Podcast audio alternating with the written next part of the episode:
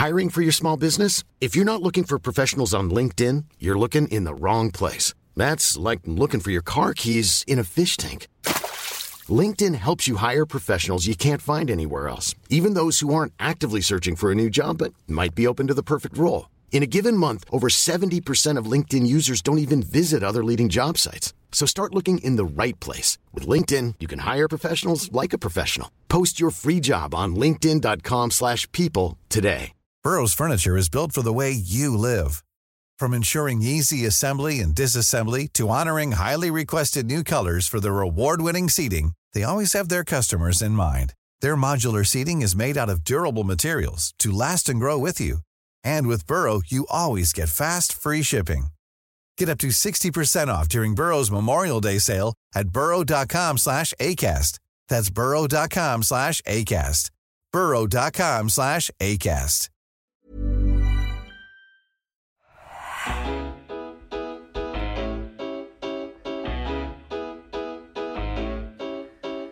Hello, everyone, and welcome to another episode of the Roker Report podcast in association with the Sunderland Community Soup Kitchen. It's Gav back after Sunderland's nil-nil epic draw at Turf Moor against Burnley on Friday night. You join us.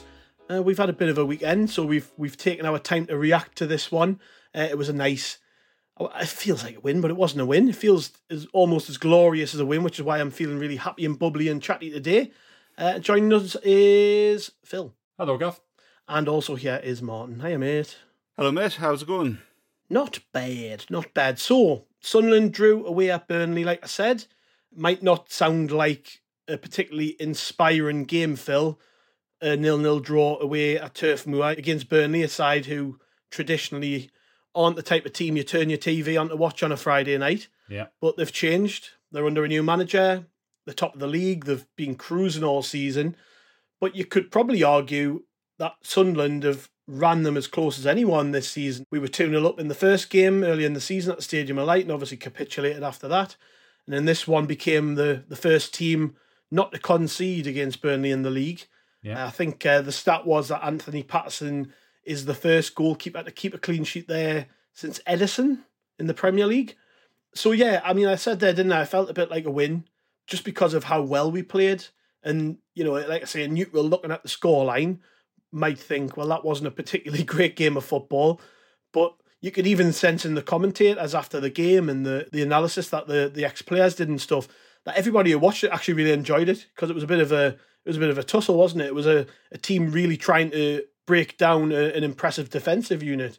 Yeah. And this was Sunderland at our best, in my view. You know, it's not always about scoring the silky goals and taking teams apart with our football. Sometimes it's about this. It's the same way we played at Norwich, and it is good to watch, isn't it? So it was a good result in the end for us. Oh, absolutely, Gav. I thought it was an excellent result. And I think, you know, it was a result that really concluded a run of tough fixtures, you know, from which we've emerged with some creditable results, some good points on the board, and a real sense of optimism again. So, yeah, I think, you know, just to wrap up that run of games with a draw against Burnley was excellent. But I thought it was a great game, Gav. I have to be honest. I really enjoyed watching it. I thought it was a really interesting game to, to compare the two styles of the teams. You know, we went there with a real game plan. Went there to be compact, went there to work very, very hard, which we knew we were going to have to do. A bit like Norwich, we knew that they were going to have the lion's share of possession. We knew that we were going to have to be disciplined in and out of possession. I thought we we did that absolutely perfectly. Everyone in the team knew their role. Everybody was on the same page. It was a real team performance. There was a real togetherness about them. I thought we looked really motivated as well. They looked really up for the game. You know, they, obviously we had a, a mm. good travel and support there as well, who were really giving them strong backing. You know, going into the game, we knew that Burnley were going to be you know, try and play some good football. We know that's how they like to play under Kompany. They've got some great attacking players. And I think the question was, you know, could we get through that initial maybe 20 minutes without conceding and then use that as a foundation on which to build, which we did. So set against a backdrop of injury problems, you know, the lack of Ross Stewart, you know, Corey Evans being out and all the rest of it. It was just a really, really impressive performance. And it told me that those players are still highly motivated for the remainder of the season, which is really encouraging. Yeah, what do you reckon, Martin? Do you think that's right? I, I would agree with Phil. I think we saw a really motivated, driven team out there who I think like playing against top teams. They like playing against the better sides. We always seem to up our game away from home against them. Again, just a, a top performance, really, wasn't it, defensively? It was a, a, great performance, I thought, and you know, as, as, Phil said, it was a different type of performance to some of the, the you know the more flowing football games that we've seen. Whether I think it's that thing, isn't it, where we're not expected to break teams down. The, the onus isn't on us to take the game to somebody else. It's reacting to the other team to, to some extent. It's looking for opportunities on the counter attack, which we we almost got there, didn't we? Amad hit the um, the bar via a deflection in the second half, um, which was probably the closest that either side came. I just thought it was a really even game. If you were watching it, you wouldn't say this team's running away with the league and this team's you know around mid table looking to get in the playoffs. I thought it was a very even game. Um, Vincent Kompany was pretty um, wholesome in his praise of, of Sunderland after the game. He said we were a good side, excellent side. I think just augurs well for the future. I think you know we saw some performances in there that were you know, a little bit rusty in, in some respects, particularly Ekwah, who grew into the game and I thought did pretty well overall. And as Phil says as well, with the injuries that we've got, and it's not just the big name ones. you know, Dan Ballard was missing. We had Lynden Gooch playing his first game since January at left back. We sort of patched up a side together. You know, Michut was left out because he only got back to the squad, I think, on Thursday night. Amad only returned to the team on, on Thursday night. So it was very much a last minute team and again, the, the attitude and the focus to go out and be that solid. And, you know, I think O'Nien typifies how we played. And I think that mentality of just wanting to prove ourselves against better sides, like we did against Fulham, you know, O'Nien typifies that in spades, doesn't he? He always wants yeah. to prove himself against better teams, better players. And, you know, that ethos has kind of rubbed off on the whole side. So no, it was it was great, and again, it's always that what if, isn't it? If we had Ross Stewart up front, mm-hmm. we win that game. To my mind, I think that this season's going to be the what if season, isn't it? It is, it is. But for me, I don't let that sort of cloud my opinion of the games because I was talking to mate about this the other day. Like, I think although we we all agree that the amount of injuries we've had have been probably detrimental to a degree to results and you know, we probably would have scored a lot more. We might have turned some of the draws into wins, what have you, if we'd had a Stewart or or a Simms up front. At the same time, this is a developing team, and one thing their absence, and it's you know not just them two, by the way, you know. The, the one we always talk about was Ross Stewart, but obviously Corey Evans, massive player for us this year. He's dropped out, but what that's done is is it's given other players who might not have had a chance to play as much as they have done the chance to show what they can do. Like I don't think for one minute that Edouard Michut would have played anywhere near as much if Corey Evans had been fit. And now I'm sitting here talking about him and thinking two and a half million, I'd snap your arm off for him. Oh, that's, that's absolutely right. Whereas in December, I was happy to let him go back to Paris. There's been quite a bit of that where, although players have been missing and we've rued that, I also think long term, we probably will see the benefit of the fact that so many players have been injured. It sounds strange to say that, not just talking about kids, but Luke O'Nien, for instance, you know, he's played games where others have been injured, and then to me has proven himself is a really good championship player, mainly as a defender. And I look at things like that, and I'm just like, sometimes things work out for the best, anyways. I was one of the people who was sat there with my hand up, going, "I would love to be in the playoffs this year," and we still might be. You know, it's not it's not completely dead, but I was one of those people who who said, I, you know, I, I would really like us to finish the season strongly, go for the playoffs, and if we get promoted, then it is what it is. But now I sit here and I think, well, everything that's happened this season is built up to where we are now, and obviously, I'm looking at it and thinking, well, I'm, I'm actually really happy with how things have worked out. Obviously, not happy we've lost players through injury, but it has created opportunities for others, and it's not been the end of the world, really. What do you think of the impact that the injuries and the missing players has had on the rest of the team. When you look at, say, the performance on Friday, and you've got oh O'Nien standing out playing in defence where Ballard might have started. You've got Gooch playing left back, as Martin said, hadn't played since January. Comes in at left back, it's man of the match. Yeah. And, and things like that. You know, it, it does create a lot of opportunity still, though, doesn't it? It does. And I think that the thing is, you know, you've got to remember here, Gav, that this is a team that, you know, is incredibly unified and they're incredibly selfless. There's some real good characters in this team. It's a Sunderland team that I really, really like. Not just the footballing ability, but the way they conduct themselves and the way they carry themselves as well. I think, you know, just in the case of oh O'Nien, for example, I think that because he was there with us through the darkest days of the League One era, the Wembley defeats and the defeats to the, the you know, the, the absolute dross of the league and so on and so forth, I think he's embraced the, the, championship with even more ferocity because he's desperate to make an impact and he's desperate to help this club get back to where it wants to be. So I think what Martin said there was absolutely right. O'Nien really does typify the adaptability and the kind of selflessness of this squad. But you're absolutely right. Is that you know what we've what we've done? Uh, you know we know that Tony Mowbray has been bemoaning the injury problems and possibly rightly so because they have hit us quite hard. But what he's also done is he's used that and he's kind of flipped it round to give opportunities to, to his fringe players and to say, look, here, player X is out. You've got a chance now. Go in there, show me what you can do, and you'll strengthen your case for selection going forward. And I think Pierre Ekwah really was was a case in point. I mean, I think when we saw his name on the team sheet on Friday night, there was a bit of a there might have been a bit of an intake of breath because you're thinking, you know, Christ, Burnley, formidable home record, best in the league. Ekwah's still quite raw. He hasn't had a lot of minutes. How's he going to cope with this? And I have to say, Gav, I thought, you know, I wrote an article on this, and I think that, you know, I'll back up my point there. But I think the way Ekwah handled himself in that game on Friday, even though it wasn't quite happening for him in parts, you know, he had a few bad touches, played a few misplaced passes in the in the first half. He didn't shirk away. He didn't hide. He held himself together. He kept his head up and he kept going. And that to me bodes really, really well because you know, the championship for him is a completely alien league. You know, it's totally different to what he's been used to. He's obviously still settled in at Sunderland as well. You've got to bear that in mind. And I think the attitude he showed on, on Friday night was really, really impressive. And I, I don't think Tony Mowbray will have failed to notice that as well. I think, you know, we know that Mowbray likes to give the youngsters their chance whenever possible. But I think for him, it's not just about what they do with the ball at the feet, it's about the attitude they show, the qualities they espouse, and so on and so forth. And I think Ekwah did that. But yeah, Martin's talking about you know the season of what ifs, and I think that's absolutely fair. You know, what if Ellis Simms had been there for the whole season? What if Ross Stewart hadn't been hit by injuries and so on? But what the players have done is they've got their heads down and they've kept going forward. So I think that if we want to get promoted in the near future, what we've got to do is we've got to go through these challenges, like the challenge that Burnley set us on Friday night. You learn from that, you take the experience, and you use it to better yourself. And I think the players are absolutely going to do that. So yeah, frustrating with the injuries, but it's opened up huge windows of opportunity for the players, and many of them have taken the chances. Yeah, and like like Phil said there, Martin, it was the one who came in in the midfield. I totally agree with Phil. I think you know you, you can't deny that some of his passes were off at times, but in general, I thought his performance was great.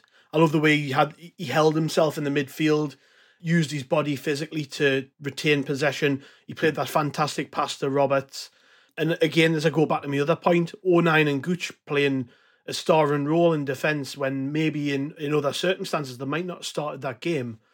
It all adds up to maybe, you know, we're looking ahead possibly to next season for these players and thinking, you know, this might not have been such a bad thing that they've been given these opportunities and there's going to be more as the season goes on for other players too. Oh, you, you take the positives out of any situation, don't you? So as you say, those um, injuries have opened doors up to, to a number of players to get chances that they might not have. And I think, especially with the younger players that we've got in the squad, we'll see the benefit of that next season because they'll have experience that they might not have got otherwise, and you know they'll be stronger, more experienced, and and more adapted to how we want to play. And I think Pierre Ekwah was is one of those. And I think to me, you look at him playing on, on Friday night against Burnley, and look, nobody's saying he, he turned in a, a star performance. Nobody was saying he was a ten out of ten, and he did give the ball away a few times, especially in the first half. But you can, to me, like you can see the attributes of a really, really, really good player. And the thing I like about him, like if you watch him, when he receives the ball, nine times out of ten, he doesn't immediately play the way he's facing. He'll turn and look, you know, take a touch, turn, and look to change the direction of the game and the flow of the game, and look to open the team up on the other side. And I think that's the sort of quality that we've been missing in our midfield for quite a while. I think, you know, I think Michut's an excellent player, and I think he'll grow and grow. And if, look, if he's available for 2.5 million in the summer, you sign him up. It's an absolute no-brainer. I think he'll get better and better.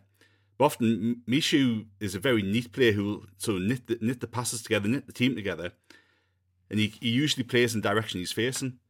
Whereas Ekwah takes the ball, turns, and looks to change. And I think the two of them, with Dan Neil, the three of them maybe in the future in the three-man midfield, could be superb. I think the thing with Ekwah is you, you look at him, you go, there's there's not an intensity to his game yet. He's he's kind of strolling around a little bit, and I think that comes from um, playing so much youth team football. I think Tony Mowbray has said it. He said like Ekwah is a player that you can tell has just been told in his youth games sit in midfield and ping the ball about, and he hasn't had that like that need to be really sort of hundred percent drive desire and really throw himself into games. He's sort of played games to develop rather than playing a game to win in that 90 minutes. And I think we'll start seeing more and more of that from Ekwah. And if he can get that bit right, which he will, because that just comes from playing proper football, to my mind, Yeah. we will have a bloody good centre midfield player on our hands because he's so different to the other central midfield players that we've got. Yeah, I, I, I do hold high hopes for him. I just, I, I like the look of them. I, I, I'm, I'm a bit like this with most of the young lads. Like they've, they've all got something. There's a reason that we brought them here. There's a reason that, that they're so highly rated, and it's it's about whether you give them the chance to actually express themselves, isn't it? I know that a lot of fans would prefer us to sign the Finnish article already. And the thing with the with the Ekwah and the benefit of an Ekwah is that you don't know how good he's actually going to be. He could be a dud. They all could be, but there are the raw materials there to suggest well, if we put him in the right team with the right coach who's going to give him patience and time and opportunities, then he'll fulfil his potential with Sunderland. Every every player like that who we bring in is is a gamble to some extent, but it's a, it's going to be an educated gamble based on the research that the scouting team and everybody's done on them, right? And yes, it's up to us to to an extent to give them chances to develop, give them exposure to first team football, but it's up to them as well to take that chance and to work on those bits of the game that aren't quite spot on at the moment. And it's got, they've got to have the right attitude as well. And I think all of the young players that we've seen who we've brought in seem to have a good mentality, seem to have a good attitude, and seem to want to to improve. And I think you know we've talked about before, haven't we? It's a different situation to bring in a 27 year old finished player who's at their peak. You know these players that we've got, they'll turn in 20 minute performances like Ekwah had in the first half, where he mishit two or three passes, and we've got to kind of overlook that as long as overall they're playing well and developing and heading in the right direction. And they'll have peaks in the performances, they'll have troughs in the performances. They'll turn in some 9 out of 10 games, they'll turn in some 4 or 5 out of 10 games. And that's absolutely natural for players who are 18, 19, 20, 21 to do.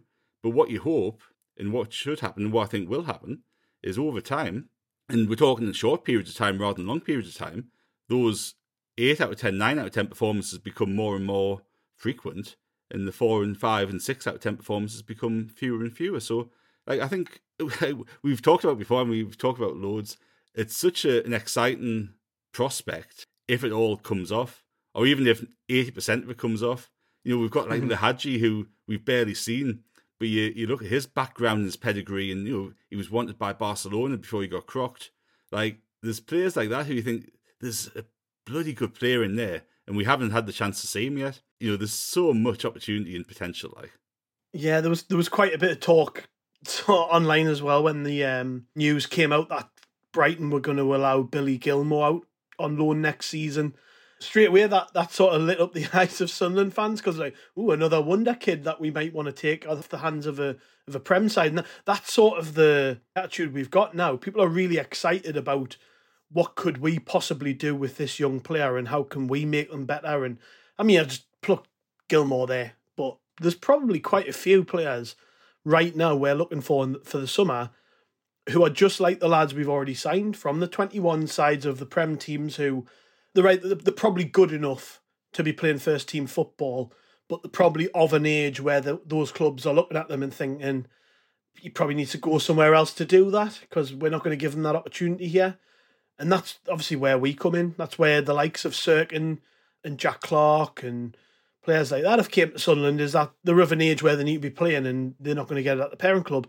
Speaking of Cirkin, actually, he was back involved at the weekend, Phil. Good to see him back, wasn't it? Because I was a little bit worried about that one. I wasn't sure what really what was going on. It was pretty quiet, like around the sort of injury he had. We know it was relating to that concussion he picked up months ago now, where he, he basically yeah. came back in the team sort of a week or so later, didn't he, off the bench and then was missing again up until Friday night. So great to see Cirkin back because he's one who early in the season was fantastic for us and has probably had a couple more injury issues than we thought he might, uh, given his age.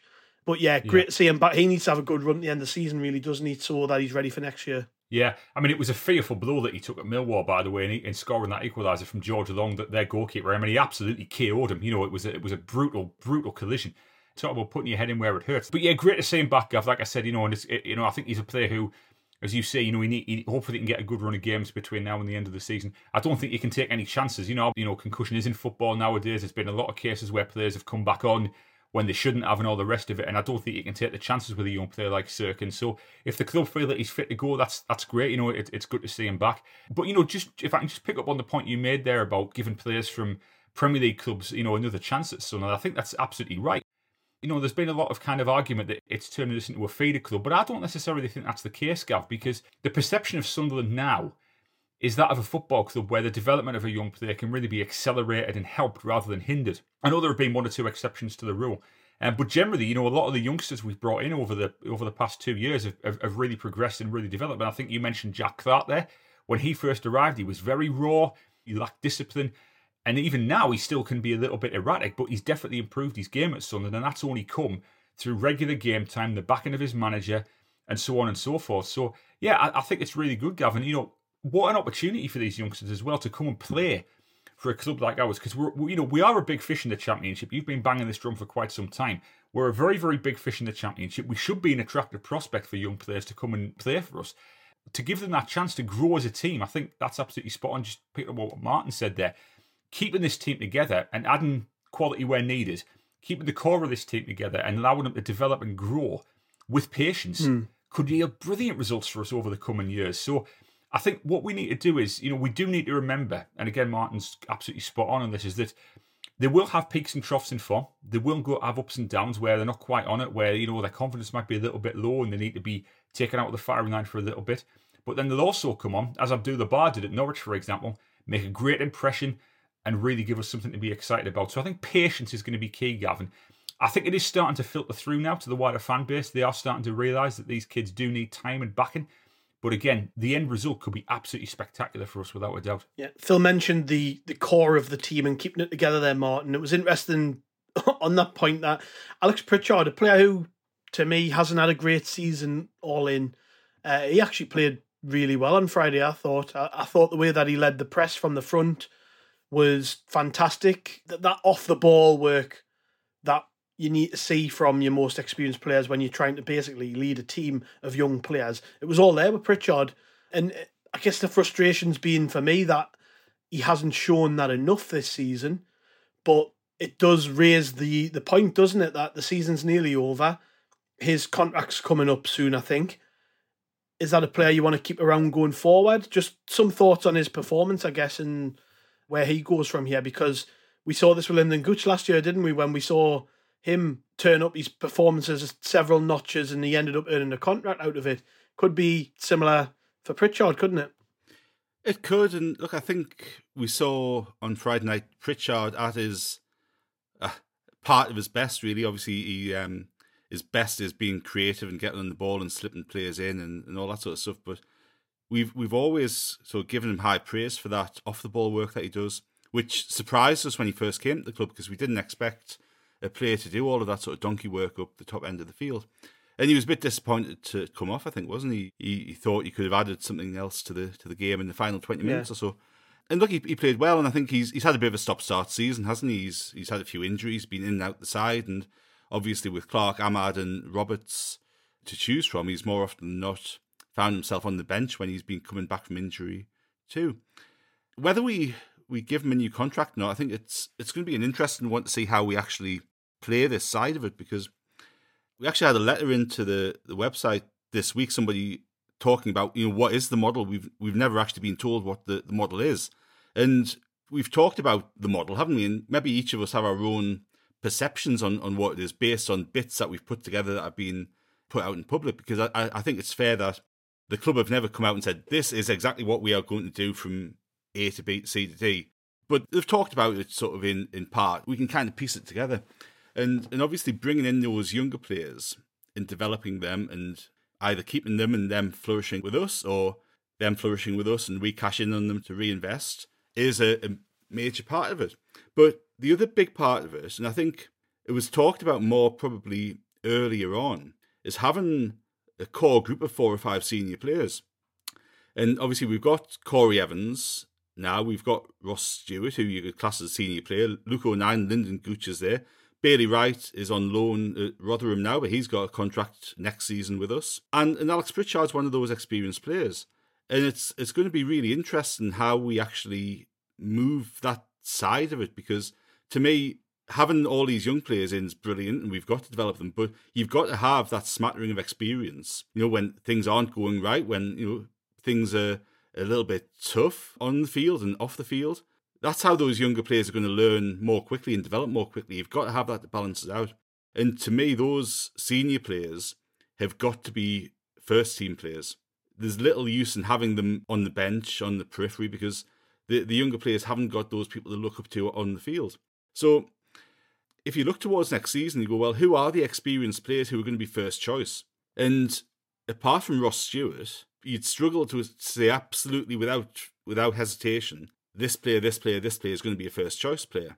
Luke O'Nien, like to me, Luke O'Nien, you'd put him on the first, you know, on the first team sheet every every week, and then you'd see where he fit in, which position he played based on everybody else.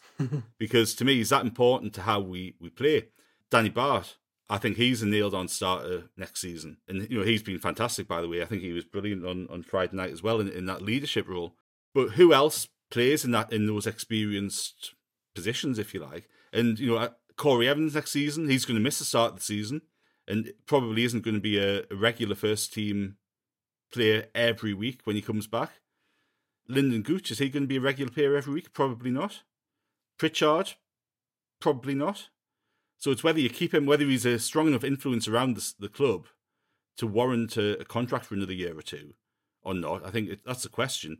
And the, the next question is who else is out there who we can probably bring in on free? Because I don't think we'll be spending any money on 28, 29, 30 year olds, but I think we probably will bring one or two in to supplement that young core of players that we have. Yeah, yeah. And and we've got young players at the minute who well, you would expect them to be a little bit more durable, Phil. Would that be fair? We've had quite a lot of injuries. I know. I know we've had another two during the international break. Two young players. Obviously, Joey's done his shoulder. We've had Dan Ballard. Uh, I don't think he'd be out too long, but so many injuries, and they're not all older, experienced lads. Yeah. A lot of them are younger lads, right? So, I mean, like I said at the top, we have in in a lot of ways. I think we've managed to make the best out of a bad situation by giving opportunities and stuff. But does that fill you with any dread going forward that we've got lads who who have struggled to stay fit this season? I mean, there's another one, Ross Stewart, fantastic player for us, but he's had two bad injuries. How does that change your outlook, obviously beyond this season, if it does at all? Does does it make you feel any differently about next year, or is it just sort of we just have to take it on the chin. Next year might be better. What, what, do you what do you think about that? Well, I mean, I'm not I'm not particularly concerned because I think that, as you said there, you know, a lot of these lads are quite young and they're still developing physically and they're still really kind of getting their strength up and learning what it's like to play in this division. You know, we all know, Gav, this division is a real slog to go through. You know, the schedule is is, is merciless. It puts a lot of demands on the players' bodies. You know, you're going from week to week, game to game. It's very, very tough. Um, and I think for young players, I, I, do think that you know obviously injuries can happen. So know, I, I, don't necessarily think that it's something to be too concerned about. I wouldn't say that any of the youngsters are looking to me to be over the injury prone. I think a lot of it has just been down to sheer bad fortune. I mean, obviously Cirkin, for example, you know, he gets punched in the head and he gets a concussion and he's out for quite a while. That's just bad luck, you know. With Ross Stewart, I actually wonder now whether clubs who were potentially eyeing him up might be a little bit cautious because he's had two quite severe injuries this season. He's missed a large chunk of the season. And I just wonder, you know, whether clubs who were maybe looking at paying a substantial amount for him, maybe now we're looking at him and thinking, well, he's not getting any younger. He's not old by any stretch of the imagination, but he's not getting any younger. He's had two bad injuries. You know, is it really worth us laying out that kind of money on him when, you know, other options might be available? So, in a strange way, I think Ross Stewart's injuries this season might actually play in our favour in as much that we might actually have a greater chance of keeping him. But no, I, I don't necessarily think that we should be too concerned about the injuries that we've suffered carrying over into next season, Gav. I really don't. I think that a lot of it's been bad luck. Um, obviously, with Elliot Embleton, for example, you know, I mean, he's a player who was it was looking really, really good before he suffered the injury at home. But on Alex Pritchard, if I can just comment on just picking up on what Martin said there, mm. I would hand him a new contract without hesitation because I think with Pritchard, even if he's a even if he's on the bench next season, what Pritchard brings you is composure, game management, experience. We saw it at Millwall when he came on, helped us get a foot on the ball, kept everyone calm. And I thought his reaction when he went off on Friday night was great because he'd had a really good game. He really wanted to contribute for as much as he could. And he was livid about going off. I'd rather have that than some indifferent waster who walks off with his shoulders something and well, you know, I've done I've done my bit, I'm going off now. So no, I would keep him, Gav. I really would. I think he's been excellent in parts this season. He, you, you rightly say, you know, he hasn't maybe had hit the heights that he, he might have liked to have done, but you can't put a price on the experience he gives. So I would definitely keep him at the club for next season and beyond. Yeah, I'm I'm on the fence if I'm honest. I think it all depends on who's available in the free agent market who can do his job. Yeah. So if we're looking at I think one that's been linked quite a lot, and it, it might just be an easy link to make, but one that's been linked quite a lot has been Bradley Dack from Blackburn, for instance, who plays, I think, as a number 10 played loads of football under Tony Mowbray over the years, so he knows him inside out. Now I look at that and I think, is he an upgrade at this moment on an Alex Pritchard? Are they going to have two players like that at the club? I don't think so. I think actually when we look at the way we're doing things, they're probably going to try and keep a core of maybe six, seven really experienced but quality footballers at the club, and then sort of have the younger players building around them, feeding off their experience and stuff. So to me, it depends on who else we're looking at. Also, how seriously we take promotion next season. This is something we've talked about quite a lot in this pod, but we've got one eye on next season and the expectation levels are going to be greater than they are this season, not just from the fans, from but from within the club. And I guess how serious our ambition is will be reflected in who we sign. I mean, I know that's apples and oranges, you know, it's it is what it is, but that that's the truth, isn't it? We're going to see based on our ambition in the transfer market where the next season's going to go. So if we give a contract to say Alex Pritchard, but maybe don't bring anybody else in who's any better, then to me that says well we're, we're just happy sort of consolidating again. But I don't think he's so important and so good that we couldn't bring someone better in. So I'm I'm torn. I think when you look at a Danny Batth, he's somebody who has proven himself this year and has shown he deserves to be in this team going forward. Pritchard, I'm a little bit less bothered. Although I, I don't disagree with anything you said about the value he brings. I think he does. Again, it just goes down to me whether or not we are really serious about promotion next year. Yeah. And I guess that's not really an, a conversation for now. I'm sure within the club they're talking about it. I just think with, with Pritchard, it, it kind of depends the, the view you have on his role in the team, and whether it's Yeah. you're looking at his on-field role or the, the off-field stuff he does.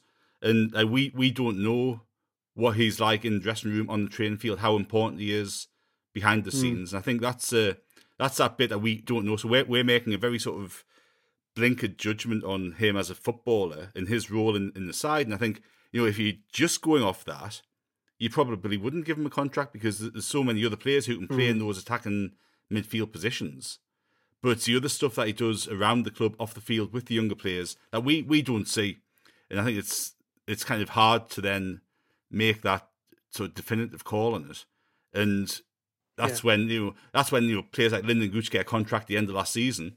Some people might go, "What? I don't understand why he's been given it based on what we say on the field." But around the club, there's so much value that people bring to it that you, you can't just look at it from, from one dimension. Hmm. I think that you know, in terms of the standards that Pritchard sets, I mean, he is a you know he's a very very committed pro. We know that, and I think that you know the off the field stuff is just as important because I think he's someone who the younger players can look up to. Really, is someone who you know who's been around the block. He knows the division. He knows exactly what it's like to compete in this division. And I think for a young player. I think that's really important. I think you've got to have a sounding board as a young player. I think you've got to have players in the dressing room who you can look to for advice, for guidance, you know, both on the field and off it. And I just get the sense that Pritchard really is that type of player. So I absolutely see where you're coming from, Gav, you know, regarding possible upgrades on him and so on and so forth. Absolutely take that point of view. But I would like to see him stay because I really think he can contribute next season. Yeah, well, on the on the game and on recent results, we're seven points off the playoffs, or seven points off fifth actually, who who which is Millwall. Yeah. We've picked up. Bear in mind how we were talking about this mini run of games beforehand. We've picked up five points from the last four, which to me represents a really good return. I wasn't expecting anything more than maybe one, especially given the form before it. At the at the weekend, obviously, result kind of went our way. We had um, Preston, Luton, Sheffield United, the only teams in the top half who won. So it begs the question, I guess, Martin. How do you feel about the rest of the season? Is, it still possible for Sunderland to make the playoffs, or are we just going to have to take it one game at a time? Because seven games, there's not a lot of football left to play, but there is enough football left to play to suggest that we've got a decent run coming up of winnable games. And if we win the next two, people are going to be talking about the playoffs again. You just know it, aren't they? I think we've got to take every game as it comes, and I think it's still a possibility. Yeah. I think it's yes to, to, both of those.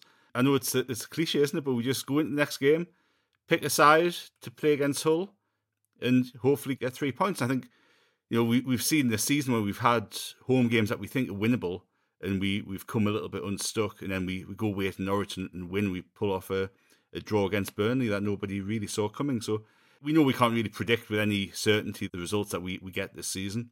But on paper, we've got a nice run in. And I think that's a nice thing. We can be completely relaxed. There's no pressure. No, there's no real expectation of making the playoffs. There's a hope, there's a chance, but there's no expectation. And I think we will see Tony Mowbray sort of freshen things up a little bit in, in terms of personnel, give, giving players a chance. He, um, he said a few weeks ago after the Burnley game, he would be looking to, to do that. And obviously, he started doing that really on, on Friday with Ekwah's selection. And I think we'll probably see um, Lihadji get a start at, at some point over the next two or three weeks.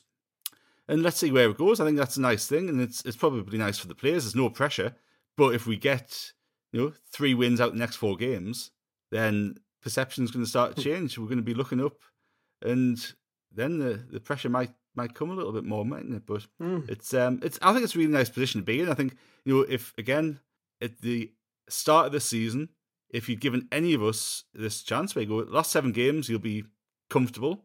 You won't be involved in the relegation battle, and you'll be however many points off the playoffs.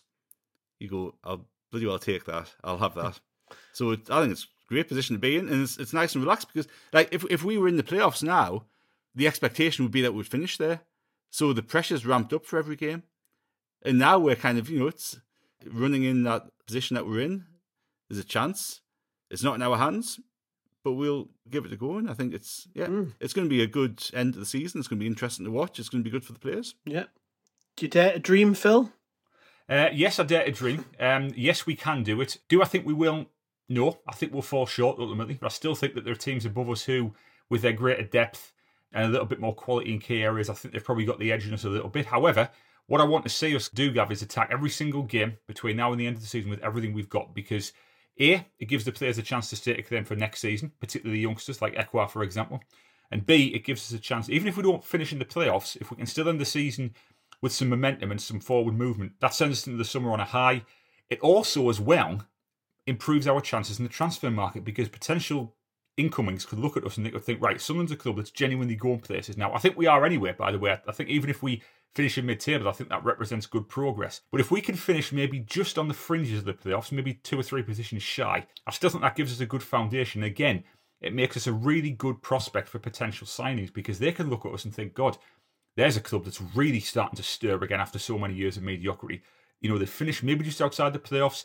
Maybe I can go and join them and I can help them get into the playoffs or maybe even better next season. So again, Gav, I think it's a totally different dynamic than what we've been used to in recent seasons because we've either had either a desperate bid for promotion or we've been battling against relegation for the past God knows how many seasons, haven't we? So to be kind of in that middle ground, if you like, with no real pressure either way, I think is really, really good. And I think what Tony Mowbray is trying to do is, you know, a lot has been made of him supposedly dampening down expectations. But what I think he's actually been trying to do is just take the pressure off the players. I think he's trying to create that space for them in which they can play with a bit of freedom, you know, not having to worry about making mistakes and all the rest of it, and saying, look, lads, you've done brilliantly so far this season. You've acquitted yourselves really, really well.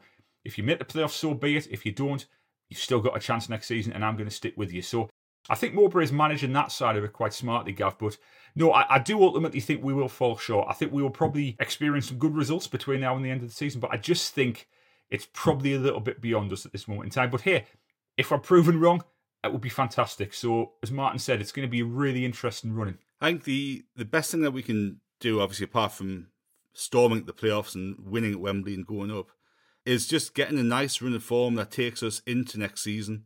Yeah. Because you know, if we went next season on the back of three draws and four defeats from these last seven games, he, we haven't got any momentum. You know, the the players are a little bit down. The fans are concerned about what's going to happen in terms of being attractive to to players for next season, seeing a team on the up rather than a team that's sort of staggered over the finishing line is going to be Yeah. important. So if we can go into next season on the back of four or five wins from these last seven games, that's a real nice bounce to carry into preseason. Um, obviously going to America in, preseason, attracting some some new signings and starting next season positively. And for Tony Mowbray as well, I think that'll be important for him in in some people's eyes because he's done a overall he's done a really good job this season. There probably will be talk about his position, a little bit of talk about his position in the summer, based on some of his, his interviews about the lack of signings and all that sort of stuff, and rumours of his relationship with um, Kristjaan Speakman, whether they're true or not, is, is another matter altogether. So I think it's just important for it, the whole club just to go into pre-season, go into the, the end of this season with a, a nice positive bounce from the last last seven games. Now, I think we'll we'll get it. I think say the pressure's off. Some young players will be given chances that we haven't seen. They'll be wanting to make an impression and show they deserve a, a chance in the first team next season. I think he's talking about Chris Rigg getting the start at some point. So it's going to be yeah, it's going to be fun. Yes, it will be, and I'm sure um, when we get the chance to talk about the whole game, we will. We'll. I think the fact that we actually talked about most of the topics around the performance rather than the performance itself is quite interesting at Burnley because, yeah, like I said at the top, nil nil doesn't normally fill you with um, with a great deal of optimism. Normally going forward, you're normally pretty bored after a nil nil. But for me, it was a it was a game which sort of reflected reflected the way forward for Sunderland. Like you know we did see a lot of heart, determination, grit, players filling in in positions they wouldn't ordinarily play in, but giving it their best effort. And those experienced lads showing a really good example to the others does make you think that going forward, we're just in such a healthy position. And it doesn't bother me how we end the season now. I think I, I would obviously be di- disappointed if we went and lost every game, but I don't think we will. I think we're going to be really strong. I think we're going to have probably more good days than bad because that's just been the theme of the season. And you know, if you can go to the best team in the division, who let's face it, Sky in particular, were dying for Burnley to win Yeah. because everybody knows how good they've been, and they they want the big story. They want Burnley to to sort of run away with it. Um, it was nice for for me as a Sunderland fan to sit and watch my team go there, not be phased by any of that, and just take the game to them and say, you know what it is, we're not bothered how good you are. We've already proven once this season. All right, it was in a 45 minute period, but we've already proven we can take you on. Why not do it again? And I hope that's how we approach the rest of the season. I don't want to see us playing, like I mentioned before, we've got a little run coming up of games where I look at it and I think we can quite easily outplay every one of those teams and beat them. The question is, are we going to apply ourselves in the way we did at Burnley and Norwich? And that's the that's now got to be the challenge to the players is we get we, we've seen all season how good you are, but now you've got a real opportunity to make next season as good as it can be for Sunderland and for yourselves. Because as Martin touched on again there, we've got to look good to a prospective signing too. Right? You know, we, we want to bring in players. We want to make sure next season that we're in Burnley's position if we can be. And the only way we can do that is by having a good end of the season. Yeah. So to me, a great result, a, a nice pod to sit and reflect on a bunch of things because I think we're all pretty optimistic. And after that run of defeats we had, what, three, four weeks ago, it's a lot better position to be sat here in. So, Yeah. It's interesting, isn't it? With um, the Norwich game and the Burnley game, uh, two games recently I was seeing have been very different. And there- there've been a, a more pragmatic approach tactically and team setup wise. And earlier in the season, Tony Mowbray was very much like, you know, we're just going to put the lads together, no fear, go out and attack. And I think we've actually seen, since the Stoke game, understandably so, we've seen a change in how Tony Mowbray has been approaching things. And he's been trusting players a bit more with shape, with tactics, with um, you know, being I say being a little bit more pragmatic and you know, soaking up a bit of pressure rather than trying just to go and attack because we saw what happened uh, against Stoke, and we simply that simply can't happen again. So I think there's a sign there that Tony Mowbray is feeling more comfortable with the players in terms of a tactical formation, tactical sense, being able to execute a game plan rather than just go out and play.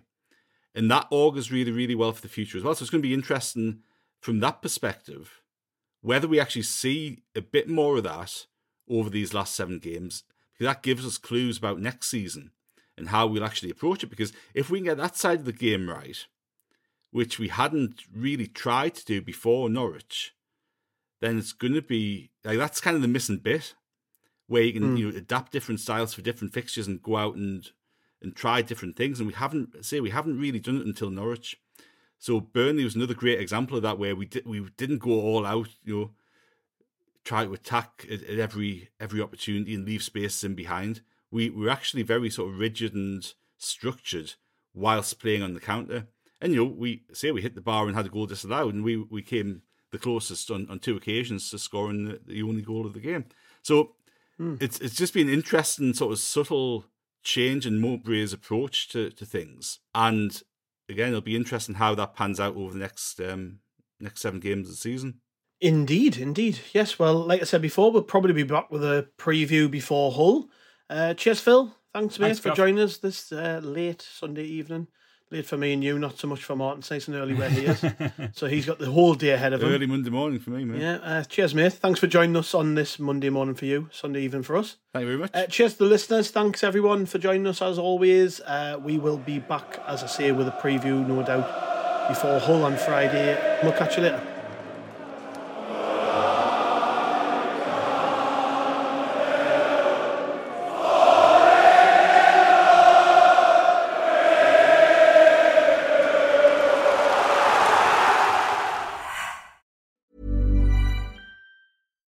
It's Paige DeSorbo from Giggly Squad. High quality fashion without the price tag. Say hello to Quince. I'm snagging high-end essentials like cozy cashmere sweaters, sleek leather jackets, fine jewelry, and so much more. With Quince being 50 to 80% less than similar brands. And they partner with factories that prioritize safe, ethical, and responsible manufacturing. I love that. Luxury quality within reach. Go to quince.com slash style to get free shipping and 365 day returns on your next order. Quince.com slash style.